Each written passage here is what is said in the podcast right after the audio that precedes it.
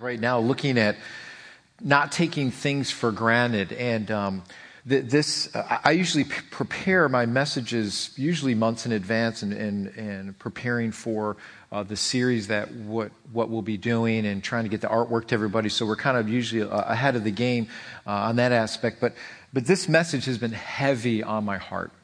Um, because this topic, I think, whether or not you're looking to get married, um, or you are married, or maybe you've struggled through a marriage, maybe uh, a marriage didn't work out, and um, you're, you're looking for answers and looking for answers in the Word of God, and maybe, maybe you're here today and, and uh, you, you're following the Lord, but maybe your, your spouse isn't, and there's a lot of struggles within that. Well, I, I want to give you some hope today that there's hope in the Word of God to, to show us God's design for marriage. And, and just everybody right now, just take a deep breath. Go,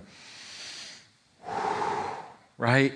Because when we hit on this topic, I know that it can hit on a lot of stuff. And I know it can bring up a lot of past stuff and regrets and guilt and pain. Or maybe you're in a marriage right now, and on the outside, Everybody else may think, hey, you guys have a great marriage, but you know on the inside it's not going as, as well. And so what I want us to do today is to, is to look at God's word and see God's design for marriage and to allow you to realize you are not alone.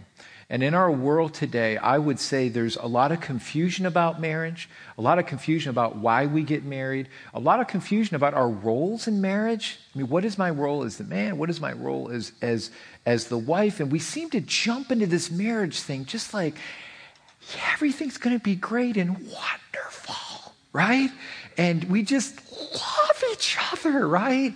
And then things just don't seem to work. We, we, we lose our way. We, we, we take each other for granted. We, we seem to allow little things to really mount up and make big things um, in, in, in our marriages. And so, listen, I've got.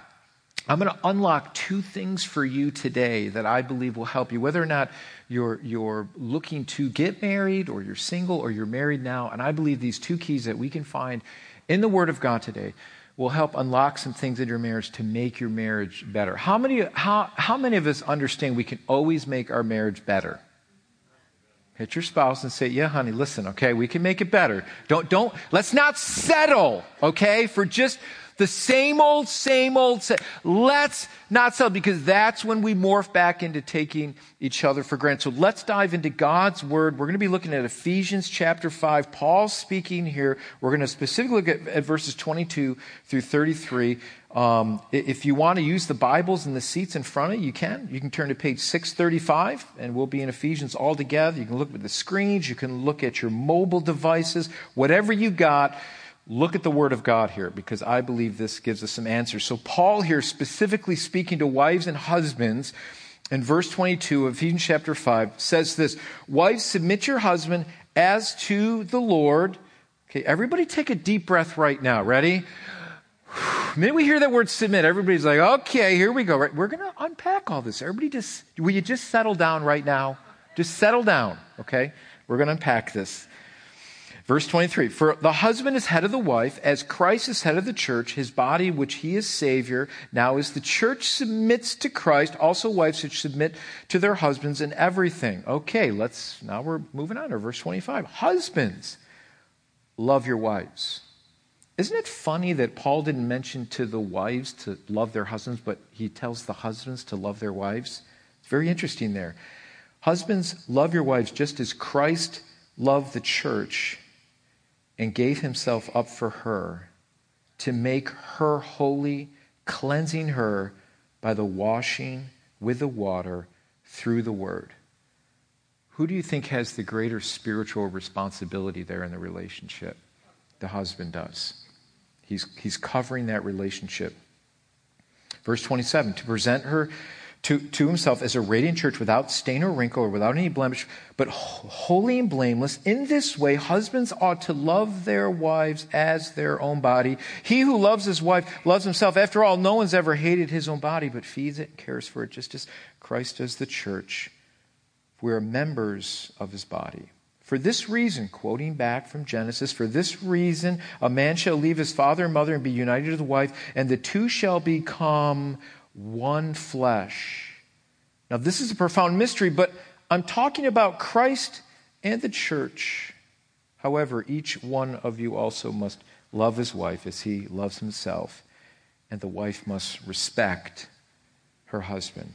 Lord, I just pray today that you would just give us your wisdom. And I know here today, God, there's many that are struggling, hurting, or from their past. God, I pray that we would just see your word and you would bring healing and understanding so that we would move forward and obey you and follow your command on what it means to have a marriage that honors you. I pray for every couple here today. I pray for every single person here today. I pray for every person here today that has gone through a rough marriage. And I pray that you would just bring your healing and understanding here today, God. We thank you for your Holy Spirit. We thank you for your word. It's your word, God. We give it all authority, it's perfect in every way. Thank you, God, that you're the one that has designed marriage. Help us to listen to you and not the voice of the world on what you desire for us here today. So we thank you for this now. In Jesus' wonderful name. And everybody said, Amen. Okay, so now let's let's be honest this morning. How many of you at one time or another have ever felt you were taken advantage of or maybe taken for granted in your marriage? We've all felt that way at one time or another, and, and it kind of reminds me taking someone for granted, the epitome of this reminds me of a 1970 TV show. Look up at the screen here. How many remember this? Okay. You got Archie there, right? You got Edith, got Gloria, and you got Meathead, right? You got Mike the Meathead, right? And uh, how many, if you've ever watched the show, how many know that, that, that Archie was the king of his castle, right? And Edith would always be running around frantic, and Archie would get home, and he'd sit down, and She'd have to give him his beer, right? He was just, he was always yelling. He was kind of the, the king of the castle. And if there's an epitome of, of taking someone for granted, you know, you would definitely see this in, in this, uh, in this, in this TV show. And, and if we're honest with ourselves, if we're honest with ourselves, most of us, when we entered in our marriage relationship, we didn't have a clue. We didn't have a clue. And we had a lot of misunderstanding of what marriage was all about. So let's, let's, let's, let's, let's dig into this. All right, we can take Archie down. Say bye to Archie. Bye, Archie. All right. Um, I had a neighbor who had a parrot named Archie. I just, I don't know why I said that. It was kind of funny. He'd walk around the street with a parrot on his shoulder. It was really funny. Why did I just say that? I have no idea where I just, things just pop in my head. I have no idea.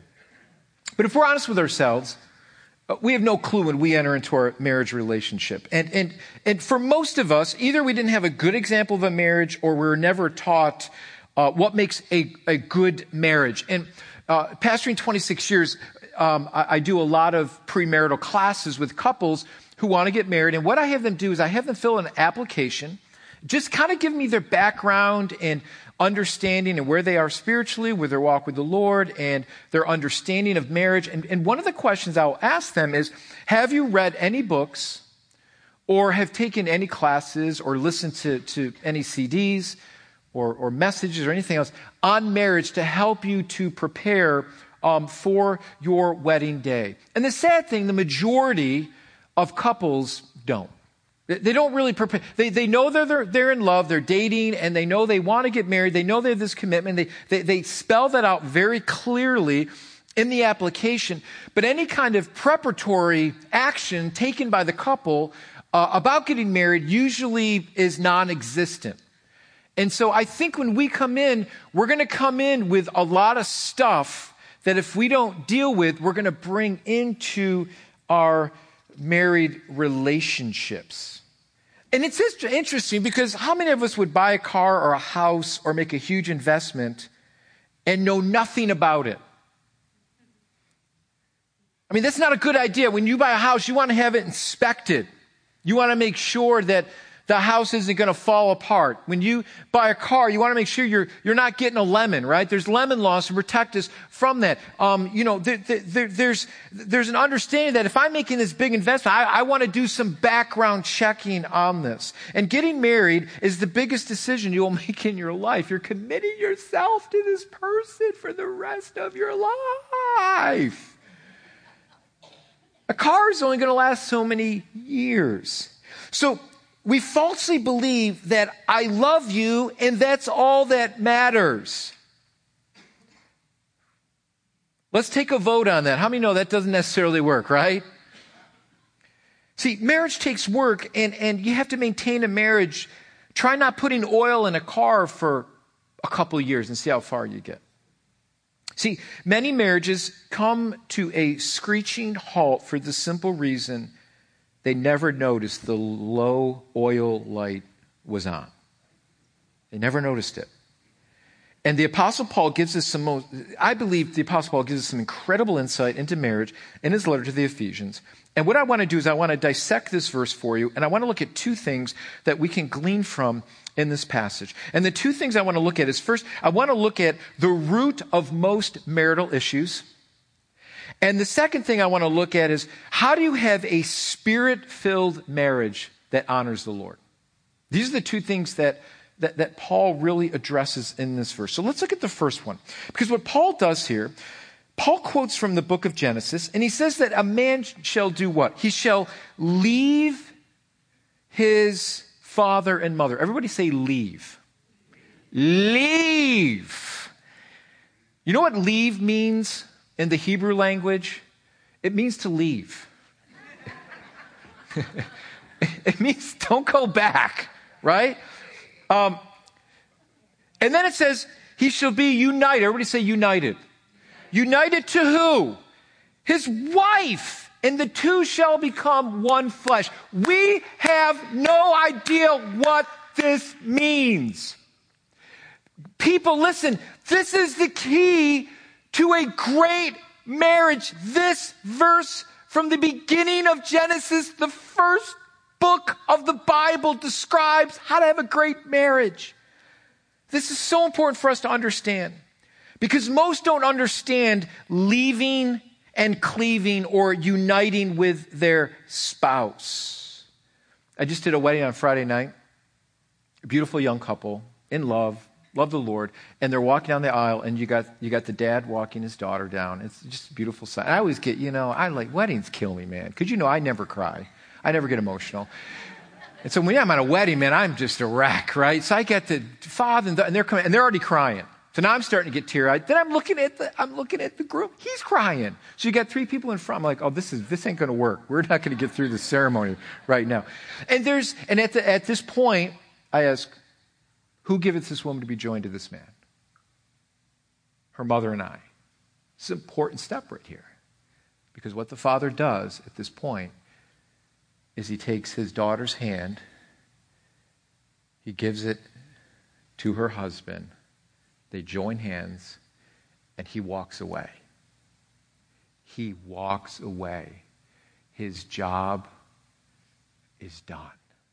The covering the covering goes from the father, the scripture tells us, to the husband. The responsibility of the covering is of the husband. Now, when we see this word submit, we all get crazy, right? We all get, oh, well, that's, that's not right, and that's subservient, and that's, that's, you know, an employee employer relationship. That's not what the Word of God is saying. This is out of reverence to the Lord that I come under my husband's covering now, spiritual covering. Now, I have a daughter, Lily. She's 15. My daughter is under my covering. She does not submit to every man. Ain't gonna happen. Okay? So if a, if a, if a guy comes in and he likes my daughter, she ain't under his covering. She doesn't listen to him. She listens to me. I can talk about Lily because she's not in the service. Next service, I won't talk about it because she'll kill me when I get home. Dad, why are you talking about us again? I said, it keeps you guys humble, okay? That's why I do it. Do, do, do you understand what I mean here? Are we on the same page? Because that's important for us to understand. There's a covering that happens. And here's, here's what I'm saying why most marriages derail here and, and what's at the root of most marital problems. See, God said the two shall become one flesh, emotionally, spiritually, and physically, literally become one. If a couple is not united, they will eventually separate. If they are not united completely, they will eventually separate. See, a Christian marriage is all about complete surrender. It's, it's all about a complete commitment. And see, what God has ordained here in the book of Genesis is He says, catch this, it's in your notes, it's catch this. He says, a marriage is a covenant between two people. Now, a covenant is greater than a contract or a license. What makes you married? Well, I heard a pastor say it in these terms it's, it's a permanent and exclusive public legal commitment to share your lives together. Now, there's some talk in some European countries about renewable marriage license. What you can do is you can renew your license maybe every three years, like you renew your driver's license. Now, their thought here, this is great because you leave out the divorce, blah, blah, blah. If we don't want to be married, we'll just not renew our marriage license. Cool, we'll go our separate ways. Is that a covenant? Hmm. See, that's not a Christian marriage.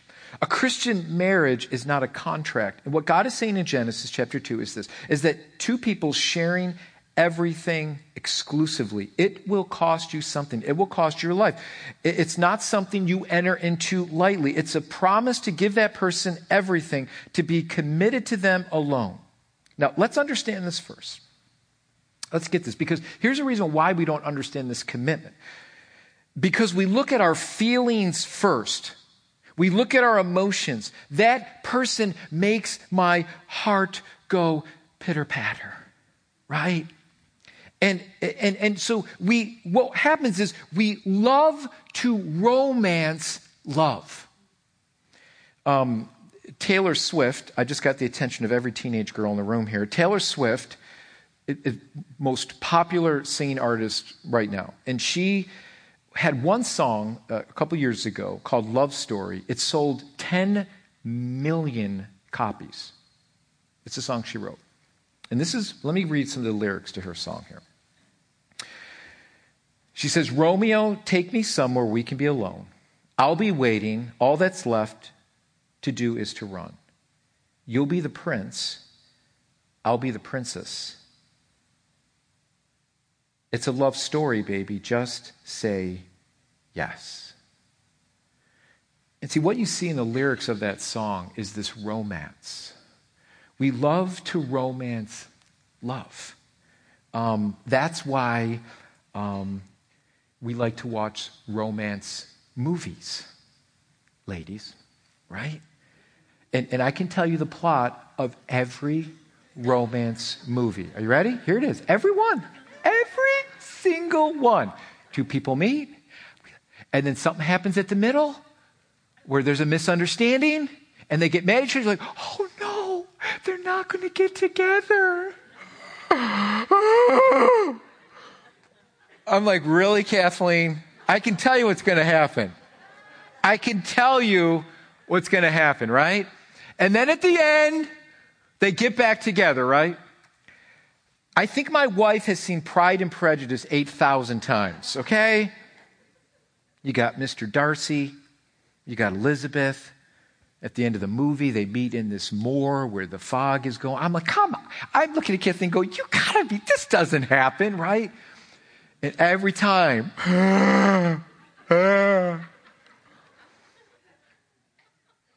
we love to romance love, don't we? See, and we'll do this too. We'll look for signs. We'll look for signs to validate our love, right? We'll, we'll say things, well, on that day we met, butterflies flew over our head.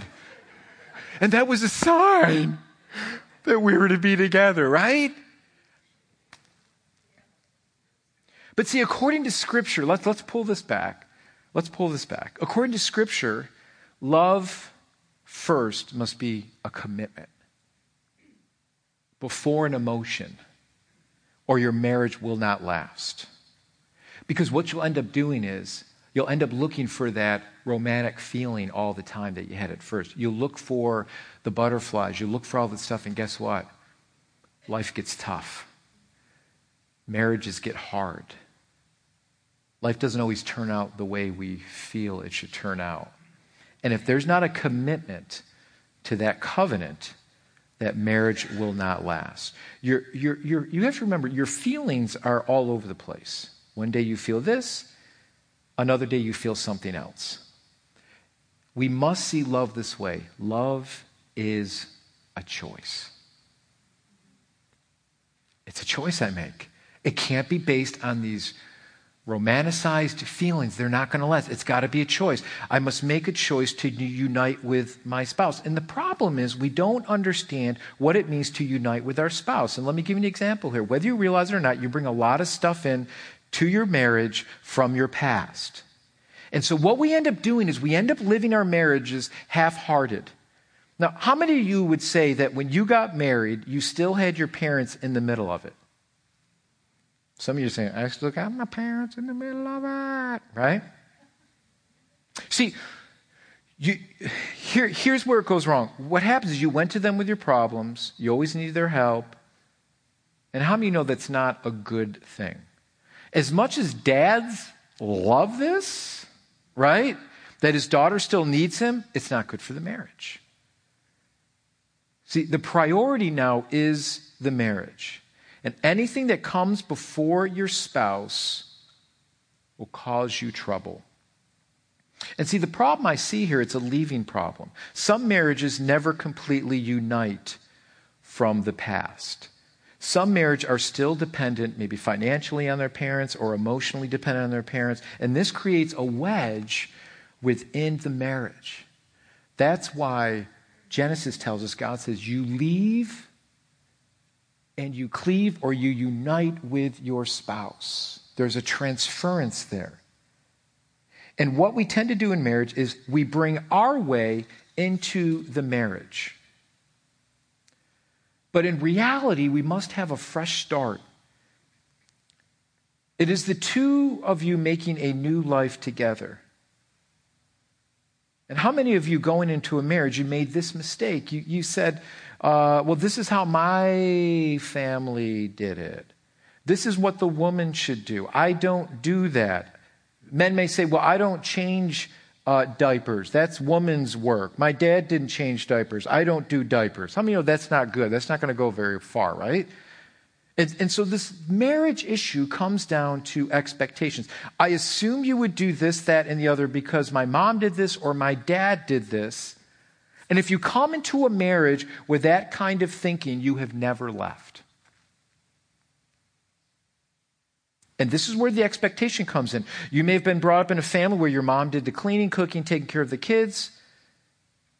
And then you thought, your thought maybe was, I know my husband works hard to provide and I want to take care of the home. Some men have never seen the inside of a diaper, yet alone change one. Some of you may have come from a home where your dad was very hands on with the children. He changed all the diapers, he helped cook, he did all these things. See, where the breakdown comes is here. Whatever home you came from, you expect your spouse to be the same way. And when it doesn't happen, uh, there's this, there's this takeaway that there's a lack of love or care for the relationship when that may not be it at all. Now, I know for Kathleen and I, when we first got married, um, I found out real quickly that Kathleen does like we we we kind of fit into our roles. She'll do the laundry. But Kathleen says, I'm not doing the ironing. So I learned real fast how to iron. Right? This is just an expectation. I learned real fast how to iron. I remember we had neighbors down the street, the Dugans. Miss Dugan ironed everything. She ironed jeans, t-shirts, underwear. She, she Miss Dugan ironed everything. I know some of you may have had a mom that just ironed everything, right? Hours of ironing. If you do that, God bless you, right? But that, that was a thing that we had an expectation like, hey, I, so I learned, so if my shirts are wrinkly, give me a little grace and stop judging me. Okay? And so what we do is we end up dragging all this stuff into our marriage and we place so much expectations on our spouse. My dad knew how to fix this thing, you don't. My mom was a great cook. See how far that gets you. That's a, you want to start a fight? Go right there. So, my question is this Are you ready? This is the most important thing you're going to hear in this whole message. Are you ready? Who cares? Who cares? If we don't leave this stuff behind, you will not completely unite with your, your spouse. And I don't care, listen to me, I don't care how many years you've been married. It doesn't matter. This isn't necessarily a newlywed couple that's been married for only a year. This can, I, I, have done counseling with couples that this stuff is dragged up in 10, 15, 20 years of marriage because they've never left. It's a half hearted marriage. And so do everything that leads to this unity, not division. You should have the same everything, same bank account, same name on everything. Do everything together. Do everything that leads to mutual edification, that leads to unity, that breaks you away from the past so that you can focus on your marriage and become united with each other. Your marriage is the priority. I heard a pastor say it this way, I thought it was brilliant. He said, The best thing you could ever give your kids is a great marriage. And I know we live in a very kid centric society today that, that we just, everything revolves around our kids, our kids. And, you know, listen, that's great. We need to encourage our kids. That's, that's, that's fine. I think we're a little bit overindulgent sometimes with our kids, okay? We all love our kids, okay? Let's just calm down. But what happens at the sake of our kids, we lose sight of our marriage. So that when the kids leave the home, people walk away from each other and they're like, why are we walking away after 20, 25 years of marriage? I'll tell you why you're walking away after 20, 25 years of marriage. You never had a marriage to begin with. You weren't uniting with each other. It was united around your kids, which can be a temporary glue for that relationship. But if you're not uniting together, it won't stick. It's not going to last. So do everything that leads to uniting that marriage together, to edifying each other. Okay, let's look at the second thing here, because this is important. This is where Paul really digs into the verse here. This is where I want to really dig into the verse that Paul says here. How do we have a spirit filled marriage? And so, what does it mean to be, to be spirit filled in your marriage? I, what's interesting in this passage of Ephesians chapter 5, if you're, if you're looking there in your Bibles, if you go back to verse 18, just previous of his uh, comments to wives and husbands, he says, Do not get drunk on wine, which leads to debauchery. Instead, be filled with the Spirit. He says, Speak to one another in psalms, hymns, spiritual songs. Sing and make music in your heart to the Lord. Always give thanks to God the Father for everything in the name of our Lord Jesus Christ. Submit to one another out of reverence for Christ, and then boom, he goes into verse 22 where he says, Wives, submit your husbands as unto the Lord, for husbands the head of the. And he goes into the whole thing on marriage. This is interesting. I don't think this train of thought that Paul has here is, is just haphazard. I think there's a reason behind this because what Paul says here is he says, do everything. Don't do anything that's going to lead you astray, but do things that you're going to walk in the Spirit. It's interesting that he precedes this talk on marriage with this, with this talk about being spirit filled and submitting to one another. And so what Paul does is he gives us this example of a spirit filled marriage because in verse 21 he says, Submit to one another out of reverence for Christ. This is what a spirit filled life looks like. This is the basis for a good, healthy marriage. This, is, this has to come before any marriage. And so then what Paul does is he jumps into verse 22 and he says, Wives, submit to your own husbands unto the Lord. And then the second part, he says the same thing to the husbands. Husbands, love your wives as Christ has loved the church and gave himself for her, that we're supposed to submit to Christ. Do you see the thing there? A spirit filled life is one that submits ultimately to the lordship of Jesus Christ. The reason why most marriages don't work, are always at odds with each other, is because they don't get this. There's a constant battle of control. There's a constant battle of, I don't want you to take advantage of me. I don't want you to step on me. I want to guard my feelings here. I don't want to become vulnerable because I because this is what happened to me in my past or my my dad took advantage of my mom or vice versa or whatever it is. And so what we do is we protect ourselves. But the theme there the common thread that Paul is saying there a spirit-filled life is one that submits.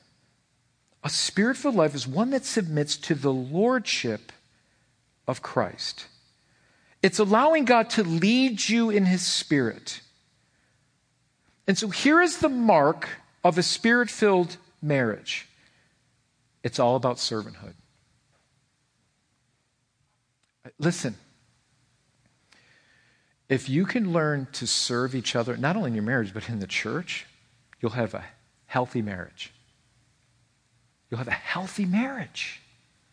See, I serve you for this reason because of what Christ has done for me. I, am not serving you because I have to. Well, I'm serving you because I'm supposed to submit, so I guess I need to serve you. Right? Here's, here's, here's what makes a great restaurant and a mediocre one. Here's what makes Chick fil A a great restaurant I haven't talked about Chick fil A in a while, so I want to talk about Chick fil A because I just love Chick fil A. Here's what makes Chick fil A a great restaurant. When you go there, you don't feel like you're a bother to the people. And every time you ask something, this is what they say It is my pleasure. You just feel like, I'm just going to stay here all day and just. It, do you ever go to some restaurants and you just feel like everything you say, you're bothering them? What do you want? You want an extra sweet and sour sauce? Well, it's going to cost you $10.50 then, right? It's like, why am I here? Like, I'm, am I bothering you? Is this, you right? But you go to Chick fil A and they train their employees to make the customer feel like it's, it's their pleasure to serve, to serve you. It's no wonder that the leaders of Chick fil A get this because they get it straight out of Scripture, because it's a Christian business led by Christian leaders. See, I serve you because of what Christ has done for me. I have this overwhelming sense of God's grace and mercy in my life. And you can only submit when you have the Spirit of Christ in you. And so when I'm spirit filled with the Spirit of Christ in me, I gladly serve. It's not an employee employer relationship or subservient. It's a mutual respect and love for each other's well being. And I'll tell you what, gentlemen, when you learn to submit to the lordship of Christ, your wife is going to come under your spiritual covering. She's not going to come kicking and screaming. She's not going to come with demands. When you start serving like Christ has served the church and gave himself up for her and loves the church, and you love your wife like Christ has loved the church, your wife's going to come under that covering because she knows that you love her, that she can be vulnerable, that you are there for her well being, that you want her to grow in the Lord, that you're not controlling her and making demands on her life.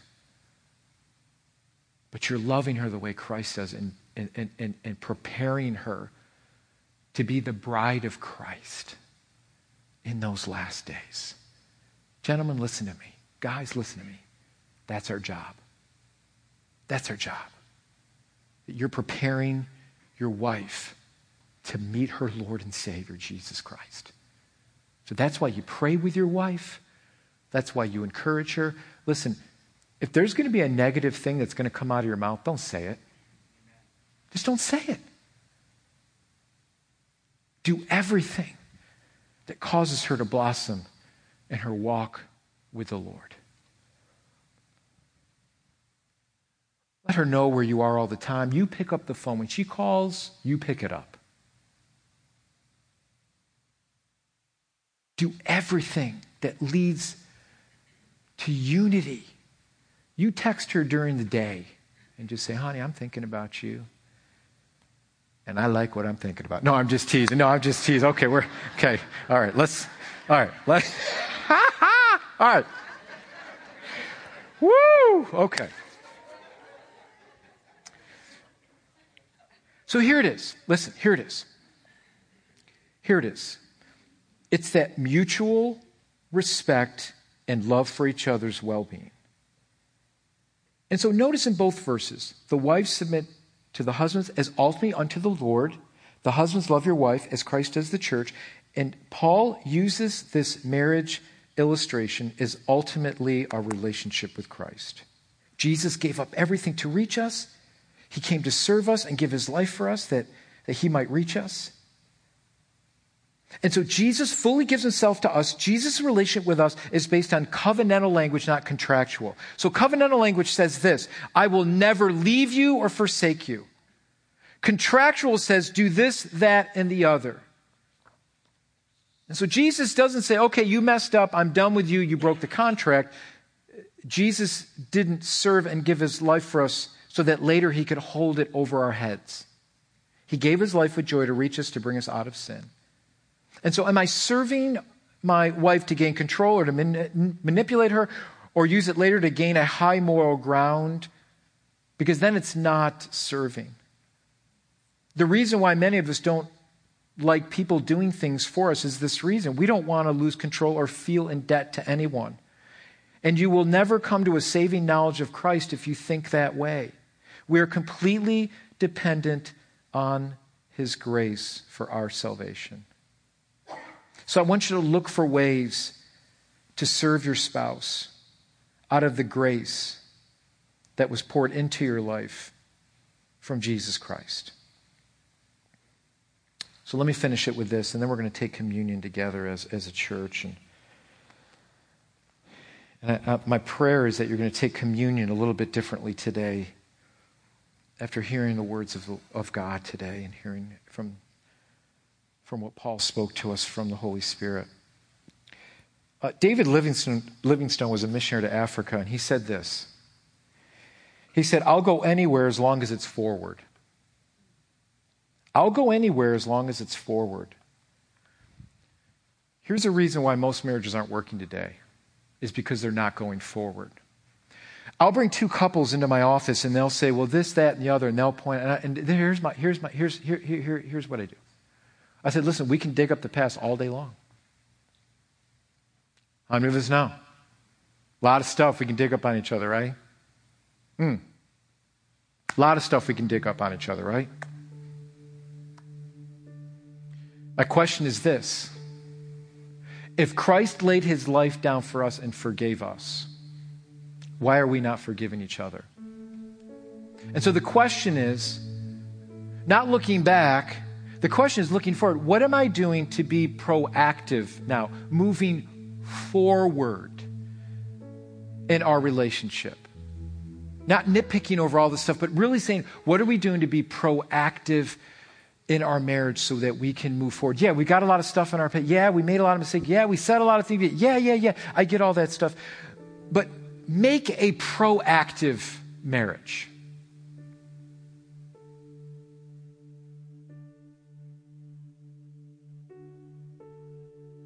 So I got homework for you, all right?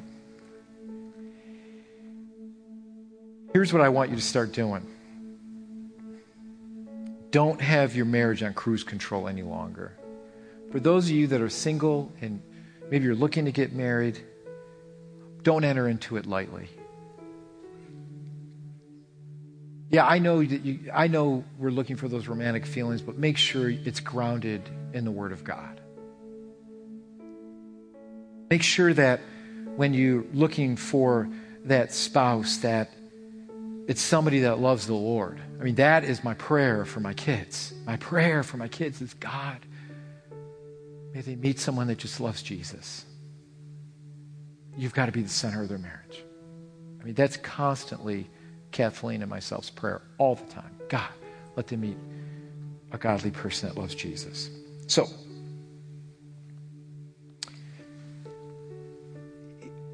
here's some things that you guys can do. Here, there's a great website. We did just a, a marriage class a couple years ago from a ministry called Family Life. They're excellent. You can go on their website, and they have great things on their website for uh, blended families, parenting, marriages. They've got a family life weekend that's coming up in March right here in Rochester, and I would encourage you guys to sign up for that. It's fantastic. Absolutely fantastic. And I would encourage you to be part of that. For those of you that are struggling in your marriage or you want to make your marriage better, I would encourage you to, to, to, to, to go to that and be part of that um, weekend right here in Rochester. It's, it's on March 3rd and 5th, and you can go to Family Life website and find out all about it. But um, here's your homework, right? Here's a date night. And what I want you to do is for, for you couples, for you married couples, I want to make sure that um, you're spending time together away from the kids, right? Or if you're in that season of life where you just go out, I hope you're not that couple that just sits at the restaurant table and you say nothing for 20 minutes, right? You just eat, you know, you see that couple, you know, they're just sitting there and they're just sitting there and they're just sitting there and they're just sitting there. So here's some conversation starters. I got, I, so I got some homework. So take your notes home. Um, here's some funny things you guys can do together. Just ask each other this question. My funniest memory of our dating days is when. I love this question. Number two, our kids would freak out if they knew we. Uh, but don't tell your kids. That's between you and your spouse. I like number four. I picture us old sitting in a rocking chair, and you look over at me and say, Dadgummit, we never, we never jumped out of an airplane, right? We never bungee jumped together. I like number seven. If we could, if I could have any superpower, it would be, mine would be to be Aquaman. We don't talk about Aquaman too much. I would love just to be Aquaman. If I could eat anything that would not affect my health, I would feast on. I like number 10. I feel most, I feel you love me most when you. That's a great question to ask each other. It's interesting when you understand each other the way each other loves, you understand where each other's coming from. So if you tell other, hey, you know what, when you when you did that for me, you really made me feel loved and appreciated. You got to share it with each other and appreciate each other and encourage each other. See, having a spirit filled marriage is concentrating on what Christ has done for us in the great magnitude and His grace and His mercy that He poured out on us, that we pour that out on each other. I want you to have a great marriage. I don't want you to have a mediocre marriage. I don't want you just to have a good marriage. I want you to have a great marriage that God is thriving through. So we're not here to beat each other up because all of us struggle. We're here to say, God, help us because we want to honor you and submit to you. So as we come to the table of the Lord today, here's what I want us to do before we take communion today, Jesus whenever you do this, do this in remembrance of what I did for you. And we, we remember that Christ died for us and gave his life for our sins. And Paul even says, before you take this to the church in Corinth, he said, make sure you examine your heart before you come to the table. Just don't come haphazardly. So let's examine our hearts. And if, if there's something that you need to ask for forgiveness in your marriage with your spouse, I would do that. If there's something that you need to ask forgiveness in the Lord, like, God, I didn't handle this right, or I'm not, Lord, just forgive me. I want to submit to you. I hear what your word says. I need to work on this. Let me be a better husband or a better wife to my spouse. God, God, work on this in my heart, in my life. So, so let's do that as we as we honor the Lord in what He did for us. So let's pray, and let me pray for you now, and pray for your life and pray for the marriages as we, we take communion today. Lord, we just come before you and we're honored uh, to remember what you did for us. And I just pray right now for all of us here, God, if there's anything in our hearts that we need to offer to you and forgiveness, for forgiveness, God, we do that now. We ask for your forgiveness. I pray for every marriage here that you would strengthen, that you would bind them together with cords that could not easily be broken, that forgiveness and love would be offered in areas that need to be offered, God, and the things that we struggle with and the things that we've done. God, I pray that you would cover that through your precious blood. Thank you for your forgiveness today. So as we take communion today, we honor you and we thank you for what you've done for us. In Jesus' precious name. In Jesus' precious name. Amen. Amen. What we're going to do is we're going to take communion together. So just wait till the ushers, after they serve you, we'll take communion uh, at the end uh, together as the body of Christ and just uh, worship with the worship team as they serve you. God bless you as they serve you this morning.